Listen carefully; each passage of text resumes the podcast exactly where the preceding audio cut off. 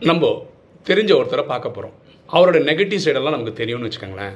அப்போ கூட அவர் நல்லவராக ஆகியிருப்பார் அப்படின்ற புரிதலோடு பார்க்க போகணும் ஏன்னா ஒரு காலத்தில் நம்ம ரொம்ப கோவக்காரனாக இருந்திருப்போம். இன்றைக்கி கோவத்தை அடக்கியிருப்போம். நம்ம காலத்துக்கு ஏற்ற மாதிரி மாறுற மாதிரி அவங்களும் மாறி இருப்பாங்கல்ல.